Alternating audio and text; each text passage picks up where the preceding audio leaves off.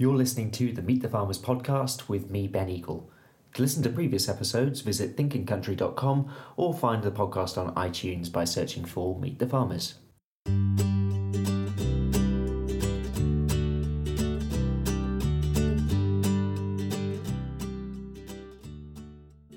Hello and welcome to episode 17 of Meet the Farmers.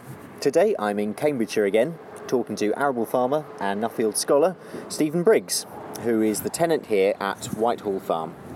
Stephen farms cereals and apple trees on around 250 acres of land, which is registered as organic.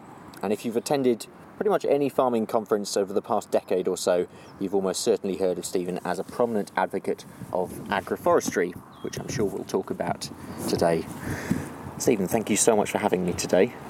It's a real pleasure to actually finally be here. I've heard so much about this place and your work over time. I should actually give some context that later on today you're hosting an event for the Woodland Trust.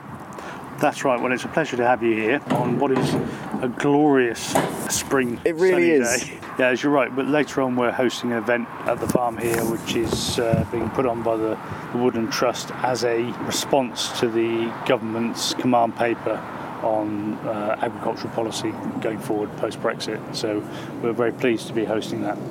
Can you give me some more detail about the farm here and what you're growing? Okay, so the farm is 250 acres. In total we farm 270 acres. We have another 20 odd acres 25 miles away in Rutland. Here we're growing cereals, gluten-free oats, wheat, some field-scale vegetables and some sort of market garden vegetables for the farm shop, and also the agroforestry, which is all fruit trees. We participate as with a high-level stewardship agreement, of which we're in year 8 of 10. We have sort of ditch management, so our ditches are all nice and scruffy for wildlife. We have sort of riparian buffers, pollen nectar mixtures, overwinter stubbles, wild bird seed mixtures, hedge planting, scrape creation, educational access, all kinds of stuff really. And you've just gone into a new venture, you've just opened a farm shop. Having done my Nuffield Farming Scholarship back in 2011 looking at agroforestry, which I'm sure we'll talk about in a minute, I suppose one of the things that really inspired me was people that had connected with the end consumer, both in terms of retail and sort of engagement in farming, but also in terms of educating people. And we looked at where we were going in terms of the business, and you know, it's pretty tough to make profit in farming, whatever you're doing, especially when you're a relatively small farm and especially when you're a tenant. We looked at the fact that we've got 220,000 people on the doorstep in Peterborough. We're on a reasonably busy road. There isn't a farm shop immediately close to us. And we thought, well, let's give it a go. So it's been a year in the making. The shop that we've just met in this time last year had tractors parked in it. So it's been a big job, and on the back of that, our landlord's been really very good, and they've extended our tenancy for another 15 years. You started as tenant here in 2007. That's right. Yeah. How has the farm changed since you began that tenancy? So we're first generation farmers. So we started with nothing, and I've got most of that left. I think when we moved onto the farm, the lawnmower was the only piece of equipment we really had. And we've gone from effectively using contractors for everything to now doing everything in-house, which actually, you know, a mix of contractors was fine, but actually we were finding things weren't getting done in a timely way. Added to that we started converting the farm to organic status more or less immediately. That was finished by 2009, and that meant we had to have quite a lot of specialist kit anyhow for that. And eventually, I think the last bit of kit we bought was, you know, the drill and the combine. So we do everything in-house now. When we took the farm over, it broadly had grown wheat, oilseed rape and sugar beet with the odd crop of potatoes for probably 25 years. Yeah. So it was pretty tired. It was largely monoculture. When I look back now with 10 years under my belt, the soils were absolutely exhausted. They were pretty knackered and sitting wet a lot of the time. And now it's taken us quite a long period of time, but the farm's is improving and yields are going up. So the decision to go organic, was that pragmatic because of the land here, or was that an ideology that you wanted to follow regardless? It's a mixture of both. It's pragmatic in that there is a there is a good market, and as a small farmer, it's very difficult to play into those big commodity games. So we're niche producers producing for a niche market. We could add value, but actually, moreover, it fitted my farming philosophy in terms of caring for the soil and caring for the environment. But probably one of the biggest things, which is often overlooked, is that our working capital requirement as an organic business is probably only about 35% of what it was as a conventional farmer.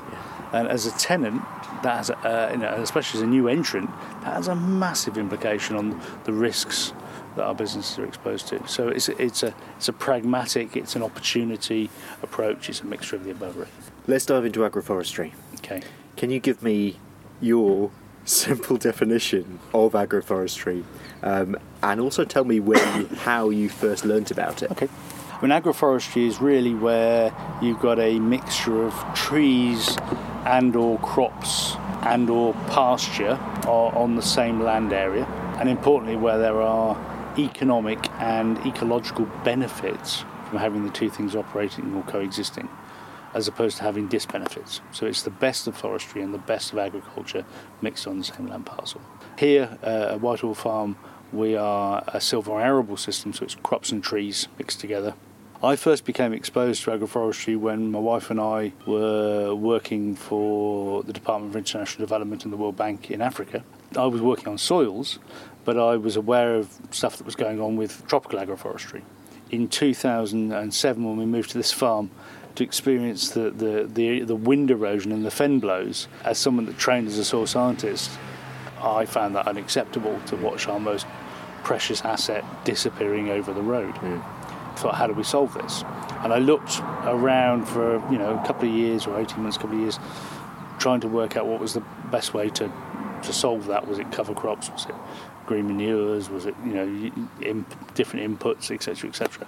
And actually, I thought back to my time in Africa in tropical agroforestry and thought, can we apply this on a temperate basis? Through that and the Nuffield scholarship, I did realise that was probably a pretty reasonable way forward. So we designed the system here based upon a silver arable system, growing cereals and trees. The tree of choice we opted for was a fruit tree, so apples, partly because we could add value through the fruit, another output, partly because actually we're tenants, so we needed an economic return within 15 years of our tenancy, and to be frank, I couldn't wait for an oak tree to grow. Partly because actually the apple trees are relatively small and shallow rooting, so they weren't going to impinge upon our drainage system, and they delivered for the wind erosion, they delivered for biodiversity, they delivered for pollinators, they delivered for diversifying our markets, etc., etc. So that's the route we went. There are benefits for livestock farmers as well. Mm-hmm. Can you embellish a little bit on that? There's benefits for livestock in terms of, say for ruminants, for example, that might be shelter from wind and bad weather. There's increasing evidence to show that actually some trees provide a nutritional benefit. Cattle quite often browse shrubs and trees because they're getting something from those leaves and herbage that they're not getting from the grass, because they're deeper rooting, so trace elements. And then things like poultry. Well, I mean, poultry are a woodland species. It's only us as humans that have taken them out and stuck them in sheds or in open range pasture, and they very much like being under tree cover. And people that are practicing, people like David Brass, who are doing free range eggs in the Lake District under agroforestry, say they get less mortality, they get higher output. What's not to like? Yeah, so why isn't everyone doing it? The biggest problem, as I see it, or the biggest challenge, is that most farmers have a severe infection of arbophobia. They don't get trees, and most foresters actually have a pretty big infection rate of agrophobia. They don't get agriculture, so they've always been considered as separate disciplines. But the reality is, actually, it's just a different kind of crop. It's the same skill set. It just takes a bit longer to grow. It's a longer rotation. In terms of policy, what's holding agroforestry back? Well, historically, common agricultural policy post-war said if you had more than 50 trees per hectare on a bit of land, it ceased to be agricultural, it became forestry. So no farmer in their right mind was going to plant trees on agricultural land and forego their their agricultural subsidy eligibility. And that's been in place for a long time. There was a change in 2009 when fruit trees became an eligible SPS or IX crop as it was then. And then a further change in 2012 when myself and a couple of other farmers stood up in the Parliament in Brussels and argued for change. We were a party to helping move that 50 trees per hectare to 100 trees per hectare, which is quite a big shift. Going forward now, actually at where we are today in 2018, DEFRA here in the UK say, well, if you can carry on normal farming practice, then it's still eligible. And I would hope, as we develop our new agricultural policy going forward outside of Europe, that innovations such as this will be blocked less and farmers will be freer to undertake practices like agroforestry without limitations of bureaucracy.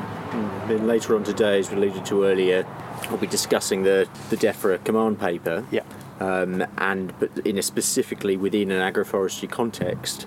Just in mind going into that, some personal thoughts from you on the command paper, and perhaps if someone out there is interested in agroforestry, doesn't have an in-depth knowledge but would like to acknowledge it within the consultation, what kinds of things should they be looking at and mentioning? Well, I think firstly, removing restrictions to having trees within a farming context is absolutely key. So allowing farmers, not putting blockages in place, allowing farmers to plant trees and retain eligibility as a farmer, I think is paramount. Secondly, I think that there's quite a big play within the command paper suggesting that knowledge transfer, knowledge exchange, training and skills are supported better within agriculture. And many farmers that would like to do agroforestry don't necessarily have those skills, and supporting those would be quite important. And there is information out there, so things like the AFINET, Agroforestry Information Network Programme, the European Agroforestry Federation, the Farm Woodland Forum. They've all got good information sources in terms of supporting farmers with information on agroforestry. Let's turn towards you. Did you grow up wanting to be a farmer? No. I started life as an engineer, and in a former life I designed car bodies for Rover.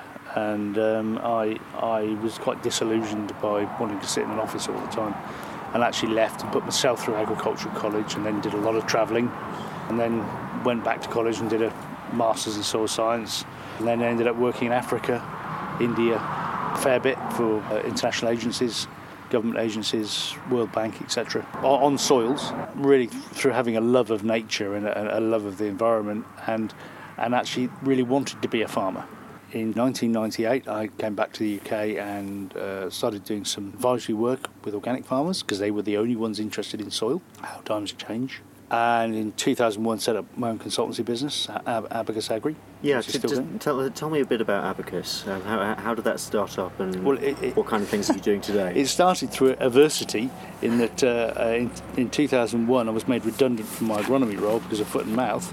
So myself and a couple of other chaps started our own consultancy business, and that's been going from strength to strength. And I work with principally organic farmers, but actually more and more with farmers that are interested in those sort of ecological principles, and not necessarily being organic, but sharing some of those ideas. I'm seeing a massive shift in people's attitudes. As I say, I mean, I did my master's in soil science 27 years ago, and for 25 years I've been in the dull, sort of out in the boondocks. No one's been interested, and all of a sudden the world's gone mad, and everyone's interested in soil, and that's long overdue. Why do you think that happened? I think it's happened because people have hit the buffers with their farming systems. Frankly, rape wheat rotations were never going to stand the test of time. Soils were going to fall down eventually, and they have done. So some of it's farming's hit the buffers. Economics, it's hit the buffers with blackgrass, it's hit the buffers with soil quality, and so it's part of it's through necessity, part of it's through adversity, and part of it's through actually a better awareness, and that's great. So my role within Abacus is working with farmers that are interested in those sort of more ecological approaches, and I think there's a great opportunity for all farmers, whether they're organic or commercial, to share that information, and I don't like that sort of evangelical approach, and that's never something I've sort of subscribed to. You're a tenant here, but specifically within an agroforestry context, Do you think, and it's an impossible question in some ways, but do you think that agroforestry will continue here in some way? Do you hope that it will in some way? It's an impossible question. I mean, my landlord, and rightly so, said if you leave the farm, you've got to take the trees with you or remove them and return it to an arable status, unless a following tenant wants the trees. So I can only hope that actually we prove the system, it works well and is profitable, and any subsequent tenant will continue doing what they're doing. But we started on a 15-year farm business tenancy. We've surrendered our tenancy and taking on another 15 years, which will take me well into retirement, so that's fine. Turning towards policy and politics, are you optimistic or pessimistic about the next few years in the light of Brexit, new policy, etc.? And can you give me one message to the civil servants down at Smith Square in DEFRA of something that you would like either to stay the same that's in the current policy framework, or something that you would like to subtly or radically change? Firstly, I'm hugely optimistic. As a farmer, I think there's, people are always going to want to eat. So let's get closer to our marketplace, which is what we're trying to do here, especially with the farm shop. Secondly, as an organic farmer, I think the organic market is largely a domestic market. We don't really export much. We import a huge amount, and that import substitution has all of a sudden got very expensive because of a change of sterling, and it's going to get more difficult because of tariffs and border control and everything else. So for me, there's a massive opportunity there.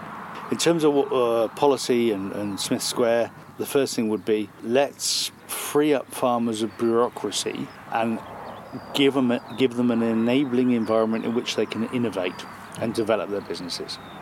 So that's number one. That should be an overriding factor. Number two, let's support them with skills and education. An interesting statistic from the Command paper was that in 2013, so it's an historic statistic, in 2013 only 18% of farmers were, to quote the paper, fully qualified in agriculture. That's appalling. I'm not doing down people that have been farming all their life, but actually, if we want public money, we should be able to demonstrate we're professional in what we do.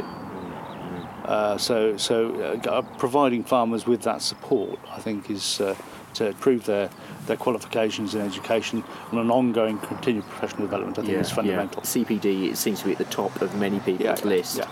Yeah. In terms of what to leave alone, I think broadly the environmental land management schemes, the OELS, the ELS, the HLS, the Countryside Stewardship Scheme, are actually pretty good schemes, but they've become overcomplicated. If they can simplify them, take out some of the bureaucracy, leave them as they are. And I suppose flippantly, even though we tear our hair out at this time of the year because the maps change, actually at long last, in 20 odd years of doing consultancy with farmers, we've got decent maps on farms at long last, so leave the mapping in place. It's quite useful.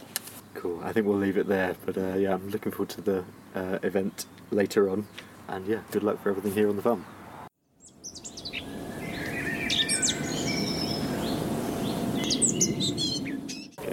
I'm Helen Cheshire, and I'm the Senior Advisor for Farming, working for the Woodland Trust.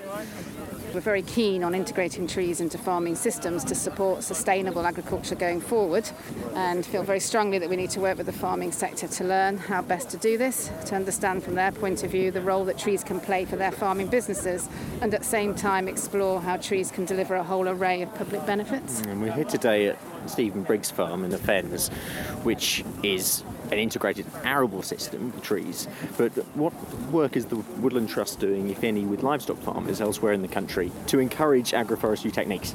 We're doing an awful lot of work with livestock farmers because our definition of agroforestry is a very broad one, and that's any sort of formulation of trees integrated into farming systems. So that includes hedges and shelter belts, planting along river edges, as well as what we've seen here today, which is alley cropping.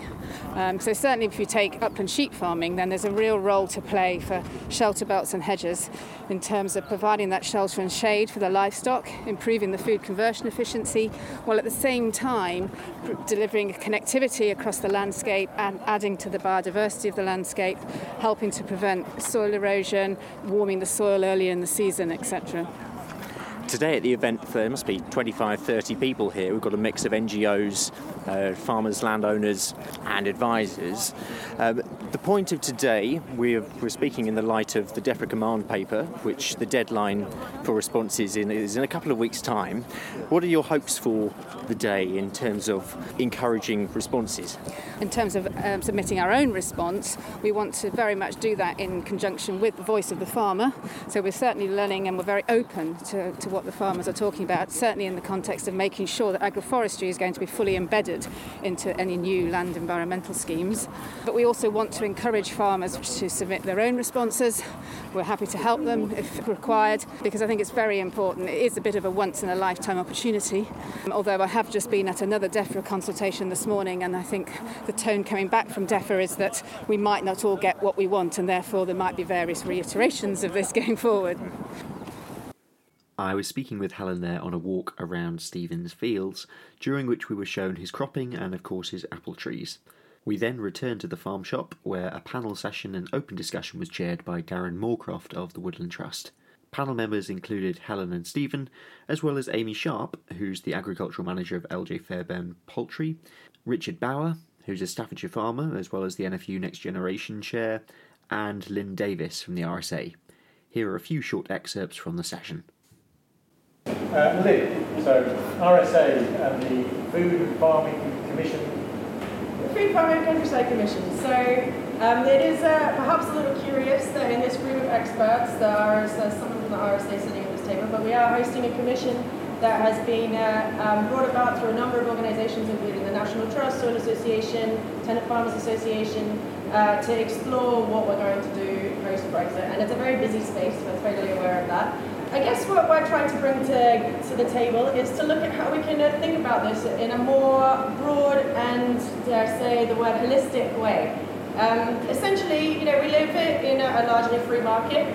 The government essentially is a mechanism for the deliverer of our values. What do we value as a society?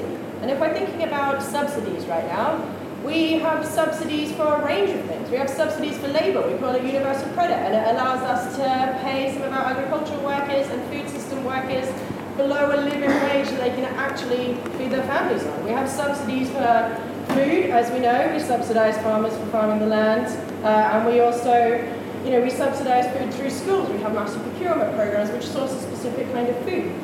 We subsidise health. We subsidise the poor health of our society through the NHS and potentially the bad diet of a large portion of the population.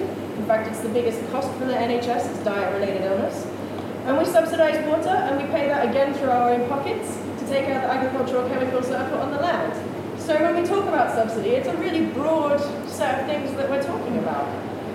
So the current consultation process, we're seeing some positive language potentially come out, talking about environment, water, starting to link up some of these things. But I think we all know that the devil's in the detail. How can a top-down, UK-wide policy actually deliver the kind of changes we need to see on the ground? Farming is so nuanced. Every site is completely different. Every piece of land needs something different to manage it at its best. Well, I think from my perspective as a farmer, what we just need is certainty. Yeah. We need to know that if there is a policy, it's not going to be, yes, I agree that it should be reviewed for verbals on a routine basis, but what we don't want is constant change. It's impossible to run a business whereby the ground should be willing to be. So having some kind of stability is fundamental. There is going to be change from a review, then that's transitioned in to try and inbuild things. Should the transition be quite, I wouldn't say short, but shortened, but certainly for trees and that, then it's a support policy once you've established it. That's the important thing, because you're not going to get a yield for 5 or 6 years. It's the transition to change the mindset. We're going to take away direct payment and get onto a new payment system, a new support system. But actually, it's those supports that allow the business to develop. So before I ask the panel to nominate one thing that they think should either change in the command paper or be retained, I'm going to ask you the same question to give them time to think. I think one of the biggest challenges we're going to face, as we've always faced in farming, is that generational change from grandfather to father to father to son. You know what I mean? That's the way we've done it. We've always done it like this. And we've got to change ourselves rather than wanting government to change us. We need to start changing internally ourselves and listening to the skilled next generation. Martin, locally managed and flexible. Whatever's coming, the right tree, the right scheme, it's got to be delivered the right way locally, but it's also got to be adjusted locally. Cultivate innovation. I think forestry and agriculture don't innovate. I think we're a bit lazy. It's the old adage that if you take a forester into the field, as I've done, and a farmer, I'll never make eye contact. Because the forester is looking up at the tree, the tree canopy. Farmer is looking down at his feet in the soil, and actually the only people that are looking forward are the agroforesters.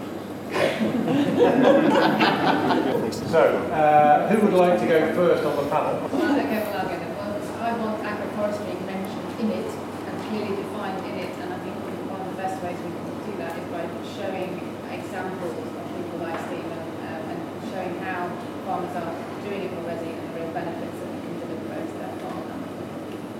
And I think for me, we kind of came off thing, but is it there for the payment system, or is it about business case? And I think showing that, yes, it might help you get your payment, whatever that is, but actually it's a really, it's good business, and you can make a profit, or you can have a new enterprise, because that's what's going to get the hearts and minds that you would hope, rather than just I'm going to get payment, and that's really, I think, the right thing. My wish would be education, from the little whips of the trees to the little whips of the children, so that we're not missing out on the talent, that we are doing the near market research, the education and the empowered people that we have, and that the people that are in the developed positions, the environment agency, the Woodland Trust, the people that farmers are actively seeking from are educated, well informed and advisors vested. Just to add on to that really, I think we've got a massive opportunity now. I think we're much stronger if we all stand together and if we all go to government together with these messages. It's hard enough getting farmers to agree on things, never mind getting everyone, the whole industry. And I think the whole supply chain, I think we should all be working together. And like I say, public goods are defined as, well, Michael Gove defines them as things that the market doesn't pay for. Well, I think we've discussed all this today: education, like you say, mental health, mental well-being, soil, water, erosion. So yeah. And the public access thing, a lot of farmers are worried that the public access means the public can go on your farm, and it's not. You can allow the public onto your farm, and you can educate them as well. So I think it's a massive opportunity, and let's just all stand together and let's go together. I'm sure you've got something to say, Steve. Yeah, I suppose the wish list, the Christmas list for the Christmas list for the Woodland Trust on policy, there was a clear commitment to the 25-year plan for supporting agroforestry. It was in there. We want that translated into policy. I think a freedom for farmers to innovate from the blockages in the park, and as has been expressed better than I can, really putting the agriculture back into the agribusiness. Well, thank you very much. Afterwards, I caught up with Chris Price from the CLA and father and son farmers Richard and Raymond Bauer to get their take on the event. It's great to see so many farmers here, particularly farmers who are keen to find new ways of doing things, new sources of income, new ways of delivering public goods. I think that so long as we can all work together and ensuring that the right incentives are in place and the restrictions and inhibitions relaxed or removed altogether, we can make a real success of post-Brexit agricultural policy. I think it's been a fantastic event, coming to actually a working commercial farm and to see how they've used agroforestry to their benefit and harvesting the produce and actually selling it in their farm shop here as well. I think that's been fantastic. We've spoken about the challenges of current agricultural policy, but also the opportunities with the new command paper at the moment and new domestic agricultural policy that systems like this can be put out on a large scale, and we will definitely be looking at maybe doing something like this at home. We ourselves planted 15 acres of trees, hardwood trees, broadleaf wood, in '96, so it's been going on for a while. I see this, even us, because we're open to public, so people come to our farm to visit us. I could see us putting a few strips or a few small areas of fruit or something different to people to come and look. pick your own fruits. Yeah. You know, give me a lot of ideas today, and I'm an old man. Closing there with Staffordshire farmer Raymond Bauer. Thanks to everyone who appeared on the podcast today, especially Stephen Briggs, both for being featured and for hosting the Woodland Trust event. A reminder that the deadline for sending your response to DEFRA regarding the command paper is the 8th of May. For more information, search for Health and Harmony, the future for food, farming and the environment in a green Brexit. I can't say how important it is that they get as many responses as possible. That's it from me. Thank you very much for listening. Please do subscribe to the podcast on iTunes or sign up to updates at thinkingcountry.com. See you next time.